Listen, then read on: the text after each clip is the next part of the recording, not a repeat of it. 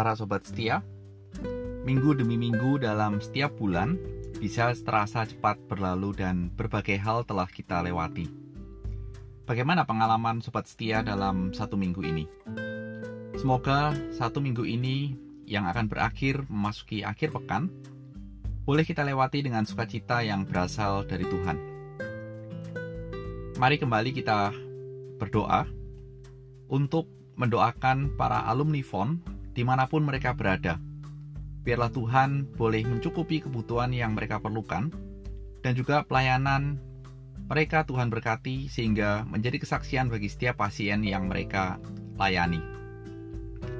Hari ini kita akan membahas sebuah tema, landasan hidupku, yang terambil dari Lukas 20 ayat 27 sampai dengan 40.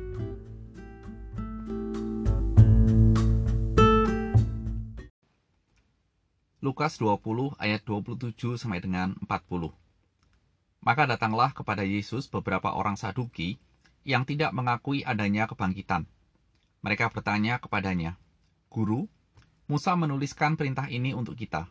Jika seorang mempunyai saudara laki-laki mati sedang istrinya masih ada, tetapi ia tidak meninggalkan anak, saudaranya harus kawin dengan istrinya itu dan membangkitkan keturunan bagi saudaranya itu." Adalah tujuh orang bersaudara. Yang pertama kawin dengan seorang yang seorang perempuan, lalu mati dengan tidak meninggalkan anak. Lalu perempuan itu dikawini oleh yang kedua, dan oleh yang ketiga, dan demikianlah berturut-turut oleh ketujuh saudara itu. Mereka semua mati dan tidak dengan tidak meninggalkan anak. Akhirnya perempuan itu pun mati. Bagaimana sekarang dengan perempuan itu? Siapakah di antara orang-orang itu yang menjadi suaminya pada hari kebangkitan? Sebab ketujuh ketujuhnya telah beristrikan dia. Jawab Yesus kepada mereka, orang-orang dunia ini ini kawin dan dikawinkan. Tetapi mereka yang dianggap layak untuk mendapat bagian dalam dunia yang lain itu dan dalam kebangkitan dari antara orang mati, tidak kawin dan tidak dikawinkan. Sebab mereka tidak dapat mati lagi, mereka sama seperti malaikat-malaikat dan merekalah mereka adalah anak-anak Allah, karena mereka telah dibangkitkan. Tentang bangkitnya orang-orang mati, Musa telah memberitahukannya dalam nas tentang semak duri di mana Tuhan disebut Allah Abraham, Allah Ishak, dan Allah Yakub. Ia bukan Allah orang mati, melainkan Allah orang hidup. Sebab di dalam dia semua orang hidup. Mendengar itu beberapa ahli Taurat berkata, Guru, jawabmu itu tepat sekali. Sebab mereka tidak berani lagi menanyakan apa-apa kepada Yesus.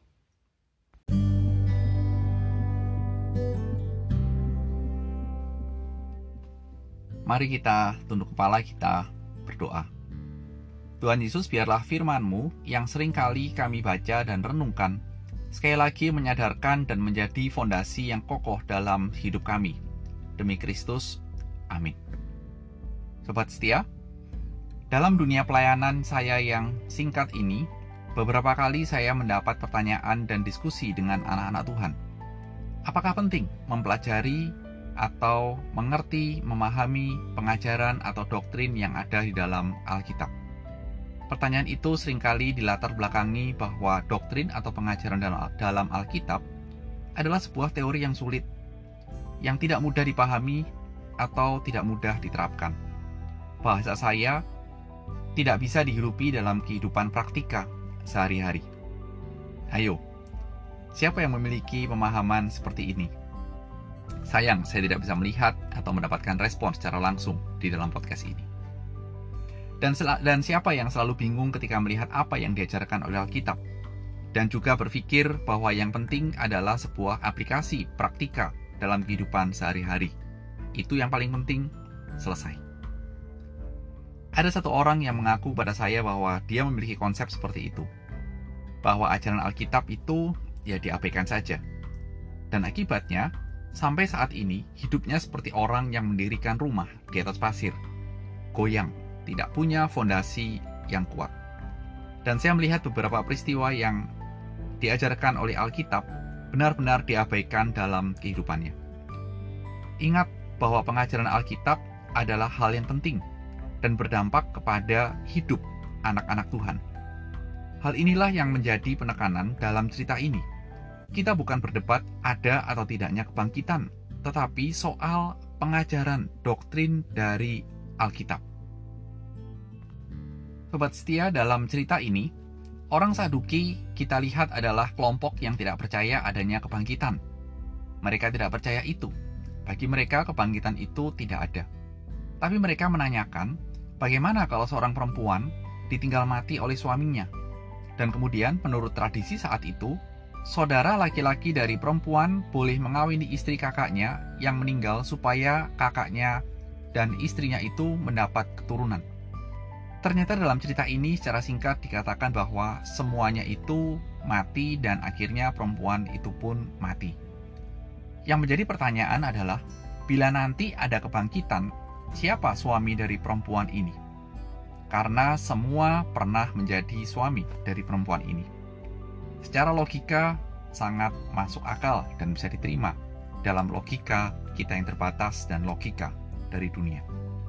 Tetapi kalau kita perhatikan, cerita ini yang dicatat juga oleh Injil Markus sama-sama mencatatkan respon Tuhan Yesus.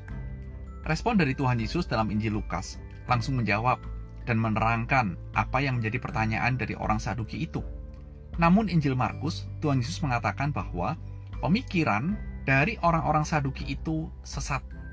Jadi Tuhan Yesus dalam Injil Markus langsung to the point bahwa pikiranmu seperti itu sesat. Karena orang Saduki menganggap bahwa kehidupan setelah kematian pasti akan seperti kehidupan sekarang di dunia ini. Perhatikan, ini pemikiran mereka dan ini adalah logika mereka yang terbatas. Dan secara logika, tidak mungkin seorang wanita memiliki tujuh orang suami benar, tetapi sekali lagi itu adalah logika mereka. Dan inilah kesesatan yang kemudian Tuhan Yesus jelaskan. Bahwa ketika Tuhan Yesus membangkitkan orang-orang mati dari kematian, Tuhan Yesus memberi tubuh yang baru, yang tidak akan tunduk pada dosa dan kematian. Dan Tuhan Yesus juga berkata, bahwa dalam kebangkitan kita akan menjadi seperti malaikat dalam dua aspek, bahwa kita tidak akan menikah dan kita tidak akan mati. Dan juga kita bisa melihat bahwa pada saat itu kita tidak lagi berbuat dosa. Dan di ayat 37 sampai dengan 38, Tuhan Yesus menunjukkan bagaimana orang Saduki itu tidak memahami kitab suci.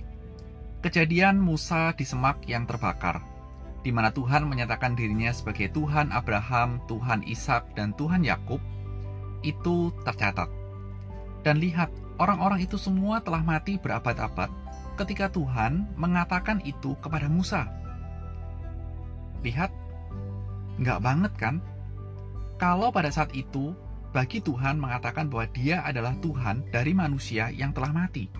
No, bukan itu. Tapi Tuhan dengan jelas menjelaskan, Tuhan bukanlah orang, bukanlah Tuhan dari orang mati, tetapi Tuhan orang hidup. Sobat setia, pemahaman doktrin dari orang Saduki membawa mereka kepada landasan konsep yang keliru dalam hidup mereka dan berdampak bagi kehidupan praktika mereka. Sehingga mari kita merenung. Hal ini sangat penting menjadi sebuah cerminan bagi kita. Karena apa? Karena kita itu hidup dalam dunia yang begitu banyak konsep yang berlalu lalang di hadapan kita dan sering kali konsep itu terlihat lebih nyaman, lebih menggoda untuk kita pegang, untuk kita hidupi, untuk kita jalani. Dan meskipun konsep itu sering kali bertentangan, berlawanan, dan tidak pernah diajarkan oleh Alkitab. Tapi sering kali itu menggoda. Kenapa? Karena dari dalam konsep-konsep yang berterbangan, berlalu lalang di dalam dunia ini, sering kali konsep itu terlihat lebih memudahkan untuk hidup kita dalam dunia. Lebih memudahkan dan membuka jalan seakan-akan. Perhatikan, saya menekankan seakan-akan. Membuka kemudahan dalam hidup kita dalam menjalani kehidupan yang penuh dinamika. Tapi, perhatikan. Ketika kita menjalani itu, di awal terlihat mudah, di awal terlihat kita bisa bahagia, kita bisa menikmati. Tapi yakinlah, lambat laun seluruh konsep yang lalu lalang dalam dunia kalau kita pegang. Lambat laun akan mendatangkan persoalan demi persoalan dan akhirnya akan membuat umat manusia hidup kita jatuh tergelincir.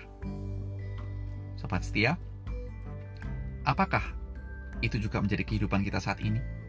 Apakah itu juga menjadi sebuah pergumulan dalam hidup kita? Hidup dengan fondasi pasir terlihat kuat tapi sangat rapuh. Ingat cerita di awal dalam Injil Lukas. Dan pemahaman pengajaran Alkitab sangat mempengaruhi cara, pola pikir, dan setiap keputusan dalam hidup ini.